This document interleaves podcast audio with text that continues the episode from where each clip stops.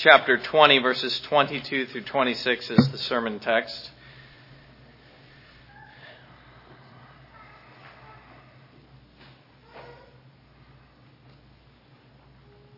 So these are the first words the Lord says to Moses when he goes into the darkness on the mountain, leaving the people there. Then the Lord said to Moses, "Thus you shall say to the children of Israel, you have seen that I have talked with you from heaven. You shall not make anything to be with me. Gods of silver or gods of gold you shall not make for yourselves. An altar of earth you shall make for me, and you shall sacrifice on it your burnt offerings and your peace offerings, your sheep and your oxen. In every place where I record my name, I will come to you, and I will bless you. And if you make me an altar of stone, you shall not build it of hewn stone. For if you use your tool on it, you have profaned it. Neither shall you go up by steps to my altar, that your nakedness may not be exposed on it." And let us pray together. Father, we thank you again that you not only spoke the Ten Commandments to the people and so to us through them, but you continued speaking. Even though they asked you to stop speaking, you continued speaking. And those are words we're very interested to know. Everything you told Moses on the mountain. And we pray, O God, that those are the words we would listen to carefully as your people now as well. For you have very important things to tell us as you now apply the Ten Commandments to us. And so give us ears to hear, we pray, O God. In Jesus' name, amen. Well, as I indicated last time, we're at an important juncture in the book of Exodus. We have considered the Ten Commandments. The Lord has spoken them from heaven. That's a phrase that will come up in the text as you saw, and I'll make something of that. And then we saw last time what was the aftermath of that, of the people standing at the foot of the mountain, and especially what their response was. And that episode was concluded with Moses going back into the darkness and meeting there with God on the mountain. And there the Lord gives Moses important instructions to tell the people concerning his law. The Lord isn't speaking to the people anymore. He's speaking to Moses and saying, I want you to tell this to them.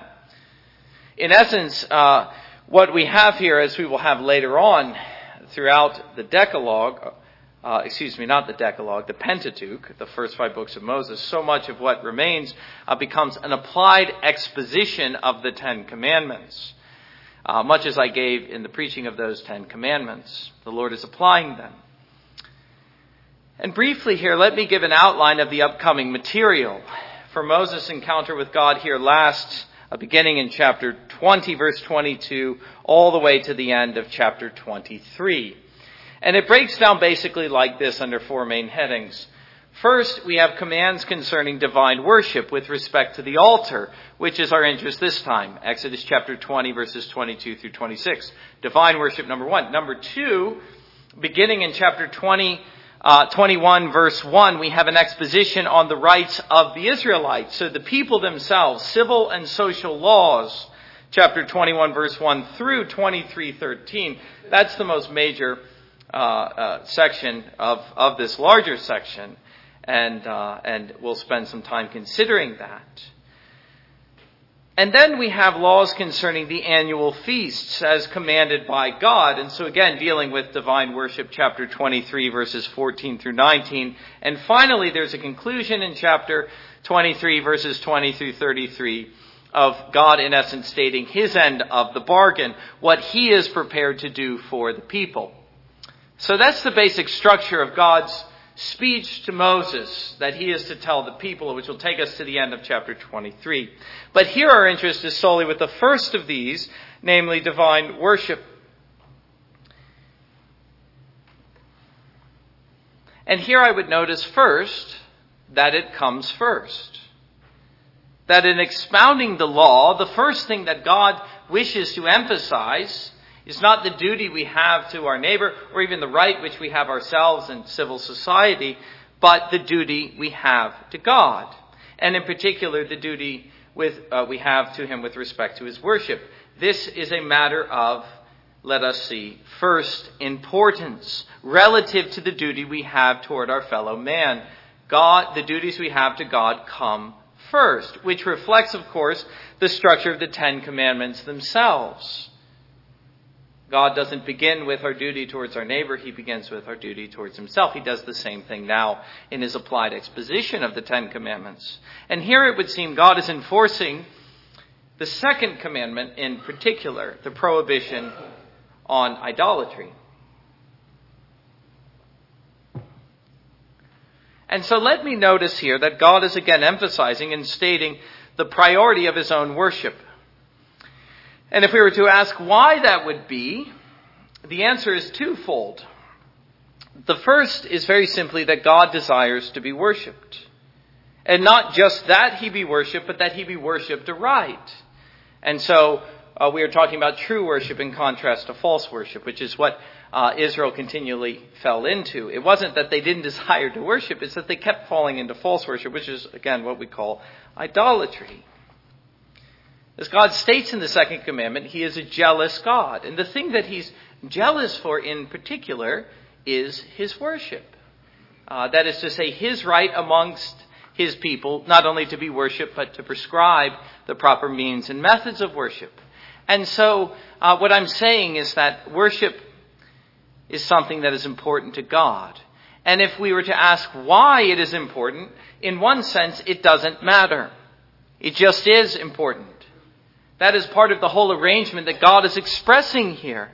He is asserting his own priority and his own lordship in our lives. We don't get to bargain with him.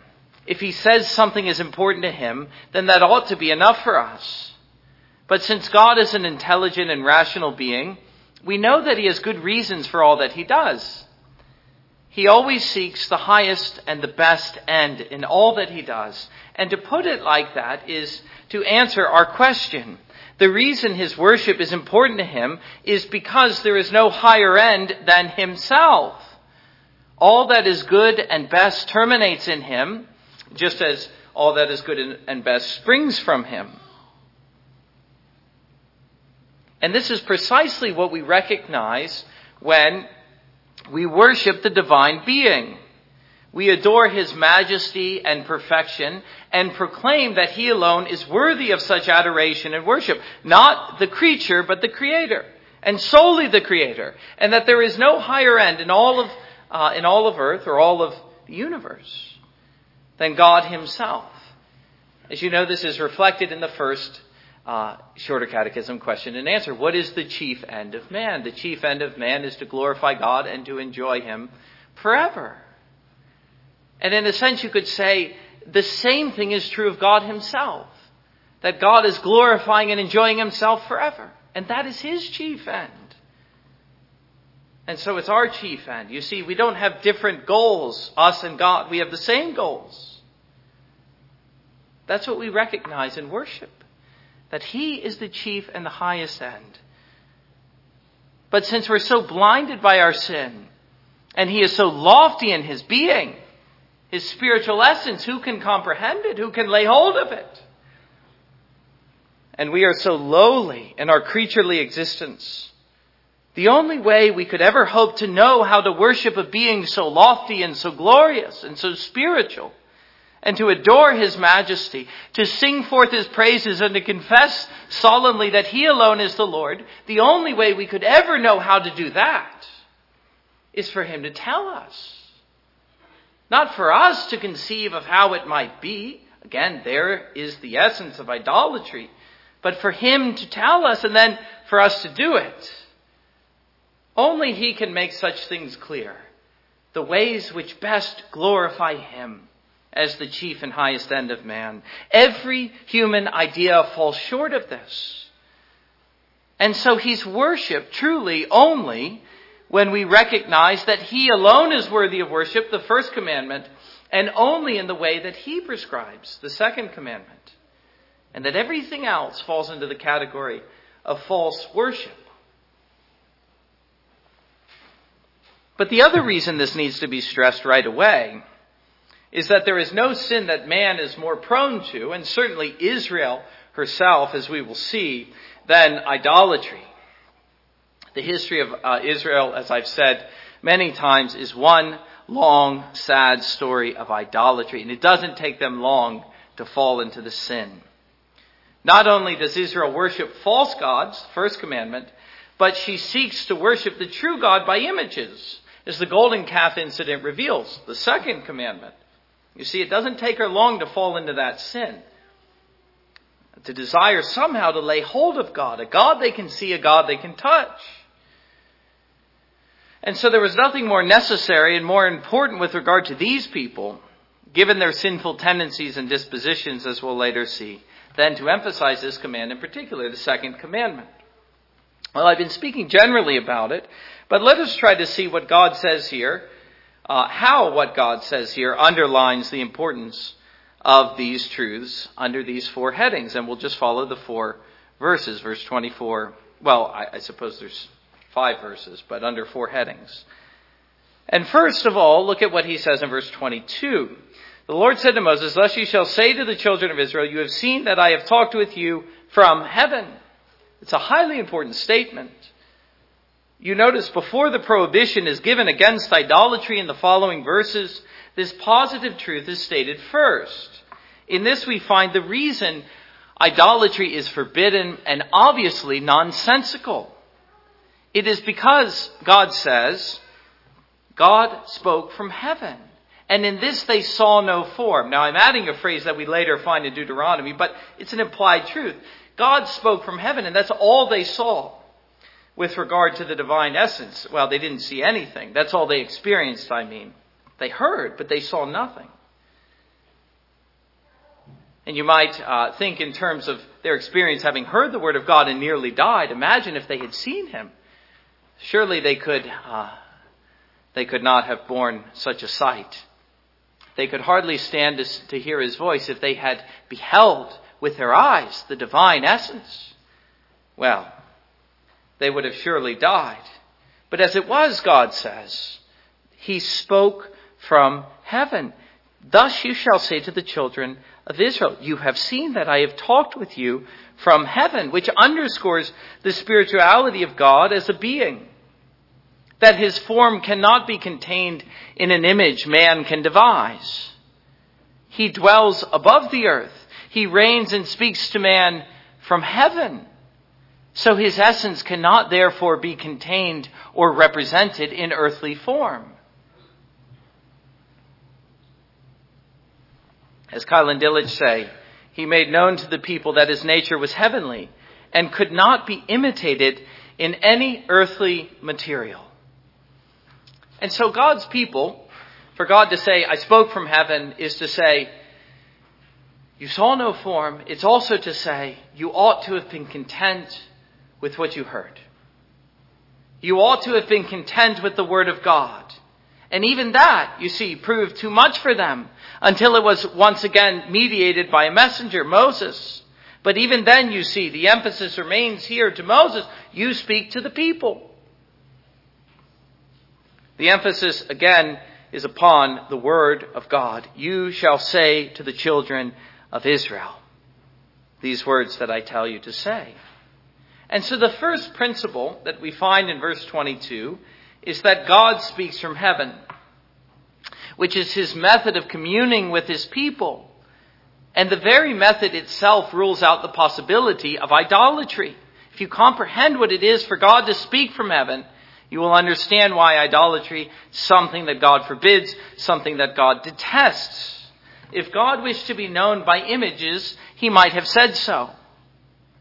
But as it is, he wishes us to know him purely by his word from heaven. Again, that is how he communes with his people in a spiritual fashion. He, being a spiritual being, communes with us spiritually through divine speech, which today we find in Scripture and in preaching. And so here he makes explicit what is implicit in the second commandment. He tells us why images are false and wrong and sinful. It is because a heavenly being cannot be represented with earthly substance. And it is because God's word, his heavenly speech, ought to be enough for us. The second point is found in verse 23, where we find the prohibition. You shall not make anything. And I'm just going to take out the italics from the New King James. I believe the King James doesn't have it at all, and the italics is supplied. It isn't found there. In the Hebrew, you shall not make with me gods of silver or gods of gold you shall not make for yourselves. Which is, again, a restatement of the second commandment. It's noteworthy how God makes it. Again, taking that italics phrase out, you shall not make with me. As though the true God, a spiritual being, could be made with silver or gold. Of course, this is exactly what we find Israel later doing in the incident of the golden calf. But God forbids that here. The specific form of idolatry forbidden here, as in the second commandment, is worshiping the true God through images. Again, not worshiping false gods, but worshiping the true God through images. You shall not make with him images of gold or silver. The sinfulness of this is seen again in the sense that he cannot be made of such things. He already exists as a spiritual being, and we ought to worship him as a spiritual being. We find him speaking from heaven, and yet we seek more. Is it not enough for God to speak to us? Are we not content for the divine mind to reveal the divine essence through divine speech? But then thirdly, we find, and I think we Reformed Christians will find a certain delight in this third point, that God places a premium on the simple as opposed to the ornate.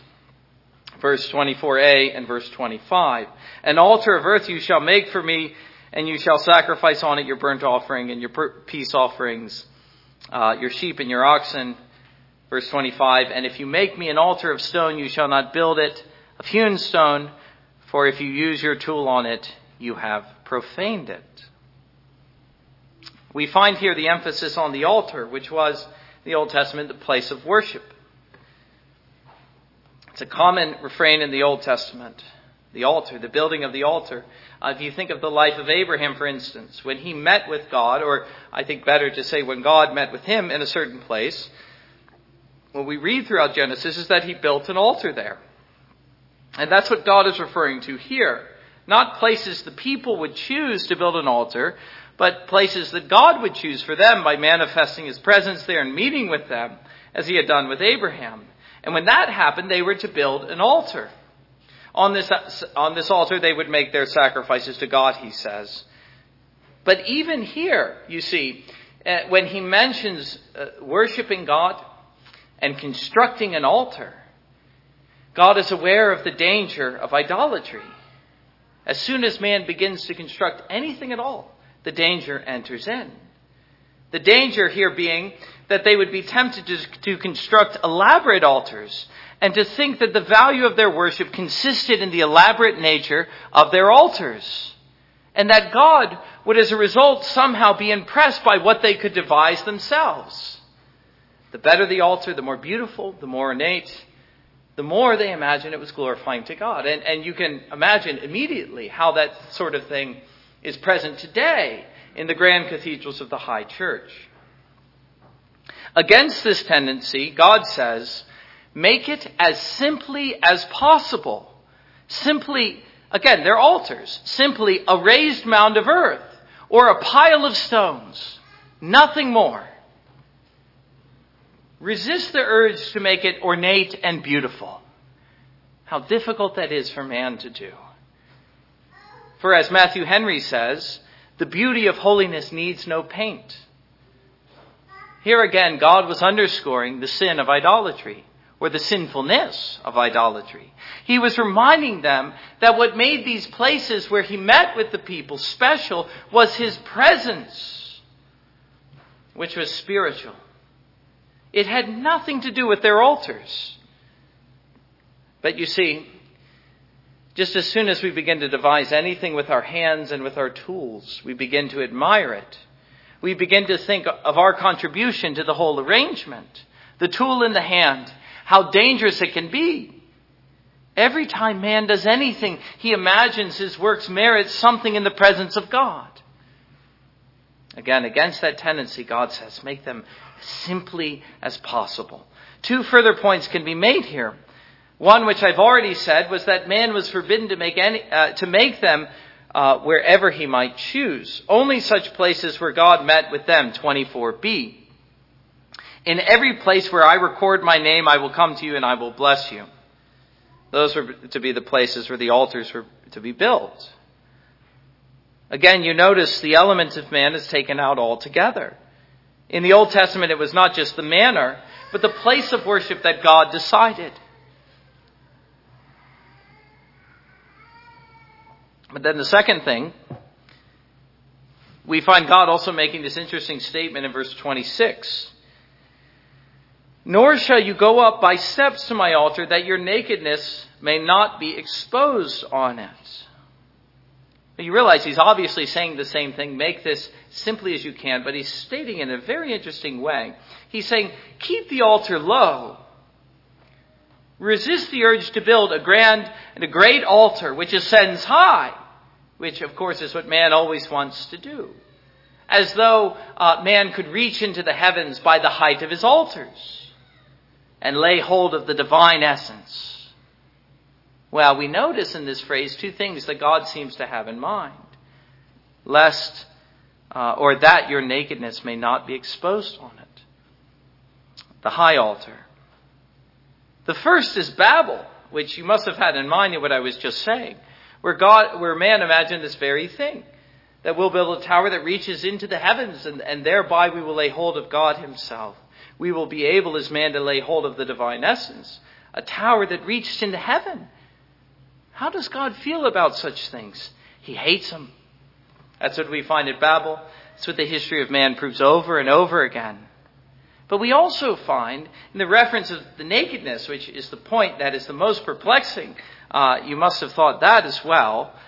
But it really is obvious in a way that God is referring to the garden.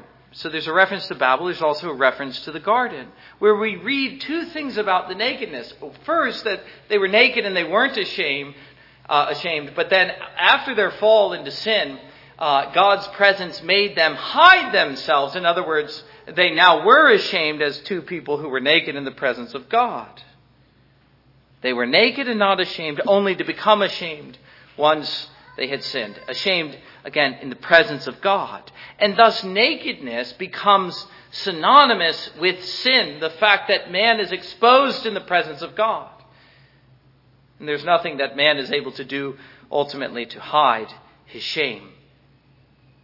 Nakedness being synonymous not only with sin, but the shame of sin in the presence of God. And yet imagine a naked sinner seeking to build a tower into the sky as though to expose himself before God, rather than lying low humbly in the dust where he belongs.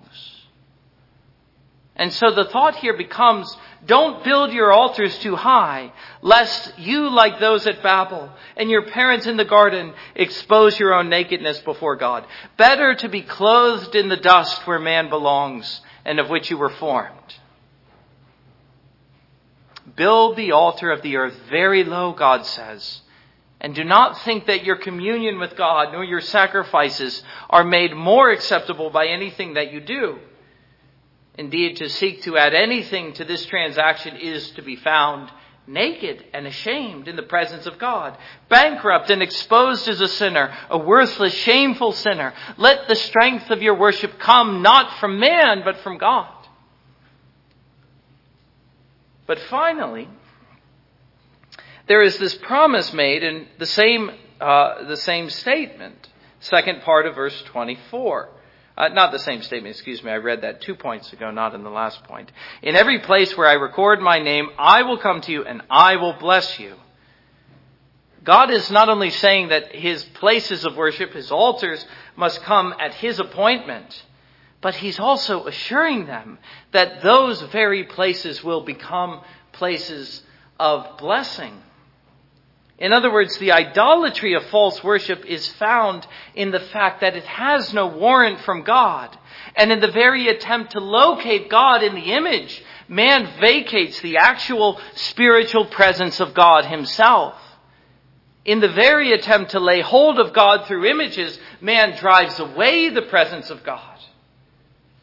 Oh, but look at what God says will be true when the place and the practice has his warrant. I will come to you and I will bless you. And ask yourself, What is better than that? What could possibly be better than for God to meet with us in the hour of worship? His loving kindness is better than life, beloved. And if that's not what we're seeking in worship, then we had better reevaluate a reason for coming. Whose work are we seeking to admire, our own or the Lord's? As we come, we are seeking Him. We want God to be worshipped, but we also want in that transaction to be blessed by His presence. We are seeking to commune with a spiritual being in a spiritual manner. And what God is saying is that spiritual communion is real communion. That God really is in the midst of His people. You needn't worry about the blessing if only you follow my commands. And so to use the language we were using in our study of the Ten Commandments, we have here the positive precept, as well as the special blessing attached to those who obey. The positive precept is worship at my command. Do not add or take away. Simply follow the divine precept, and then you will find the blessing. In all places where He records His name, all places that is of true worship. And that is something that is always true. It isn't just confined to the Old Testament. We find the same teaching, of course, in the New Testament. Jesus tells us, as we all like to quote so much, that wherever two or three are gathered in His name, there He is in the midst of them. It's the same exact promise. But we sometimes ignore the context in which the promise was made. It wasn't just two or three Christians getting together and doing whatever they thought was right.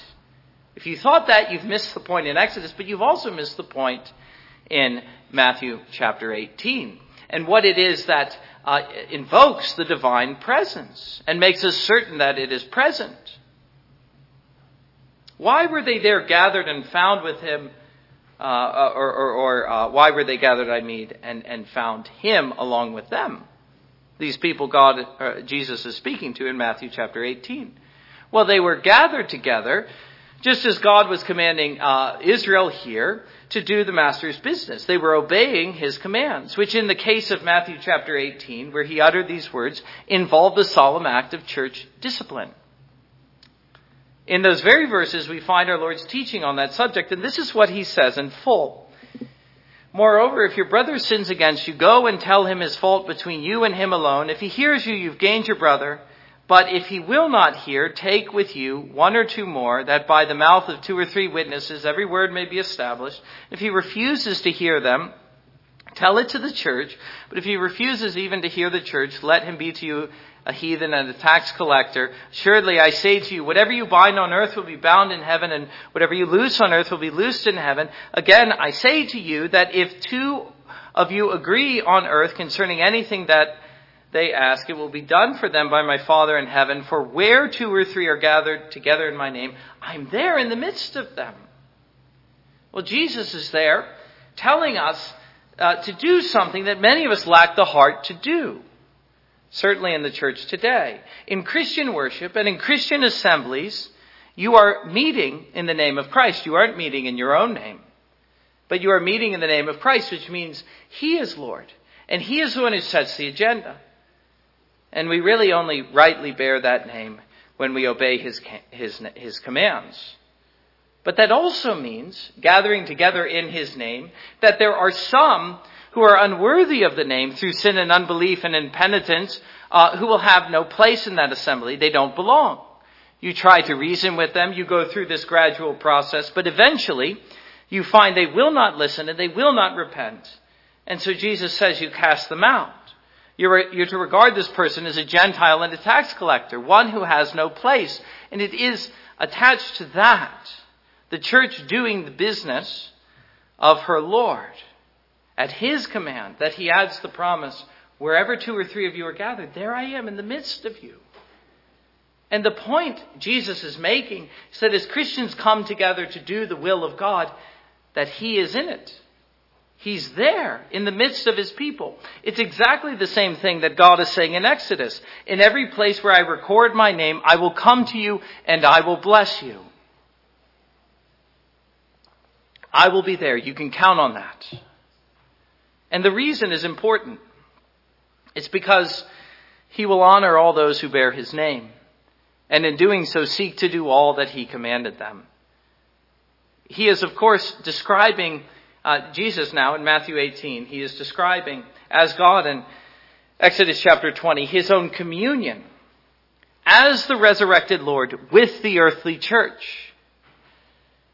It is a communion that he keeps up constantly. Wherever his will is being done on earth, wherever Christians are gathered together in his name, doing his will, what he's saying is, there I am in the midst of the people, communing with them, blessing them, and adding my power and authority to whatever actions they take in my name, whether adding to or subtracting from the number of the church.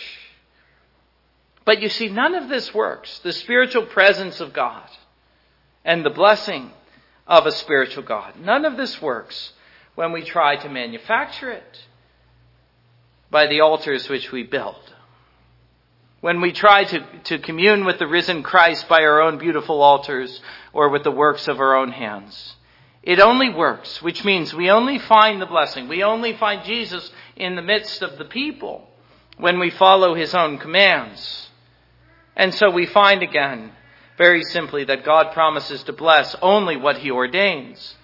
That is the point, a point that we as Reformed Christians know well, at least we ought to know. I've just stated in essence what we call the regulative principle, but it bears repeating because we too are like these Israelites. Our hearts are prone to idolatry and we're apt to forget. But if we truly comprehend what God is saying here,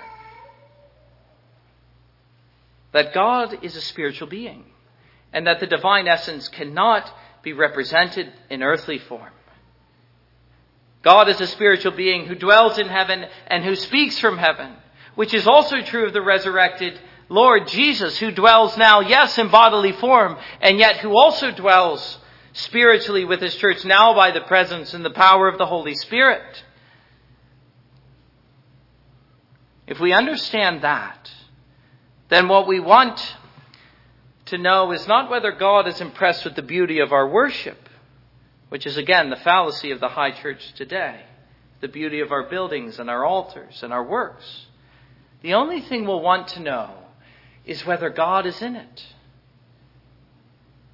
Is he still speaking today from heaven? Are we still able to hear his voice? And can we find any evidence that the promise still holds as found in verse 24. I will come to you and I will bless you.